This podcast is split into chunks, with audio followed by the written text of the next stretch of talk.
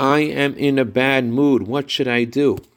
Good morning. I want to share with you a letter that I wrote to someone who was suffering with their mood. I'm going to paraphrase from the Hebrew. In response to your letter, in which you write about your mood, the opinion of the doctors, and how you are really suffering.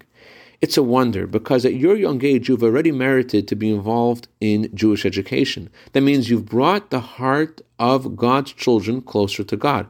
Think about how a human being would react if a father was estranged from his children and someone will make an effort to bring his children closer to him. He would certainly appreciate it and do whatever he could to show appreciation to that person who has done that for him.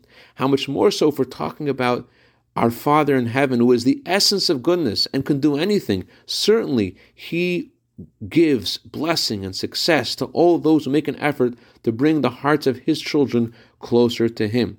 If God is with me, as King David writes, it's obvious that I shall not fear, because what can a human being do to me?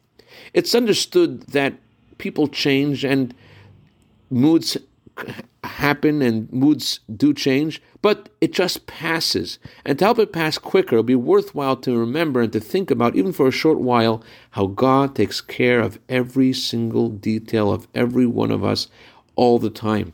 And we're in good hands. The, all the above should lead you to realize that you need to stop thinking about your mood and instead think about your faith in the creator of the world who takes care of every single one of us. This will bring you energy and vitality and joy in everything that you're doing and to live life simply without any confusion and to go in the path of Torah in, a, in the path of good fortune. I dedicate a minute of Torah today to Nomi Leo in honor of her birthday today for a year of bracha v'atzlacha begashmis of Also, dedicate this to Dr. Mochol and Mrs. Nama Akimin on the Brit Milah of their son. May he grow to Torah, Chuppah, Masim Tovim. Have a wonderful day.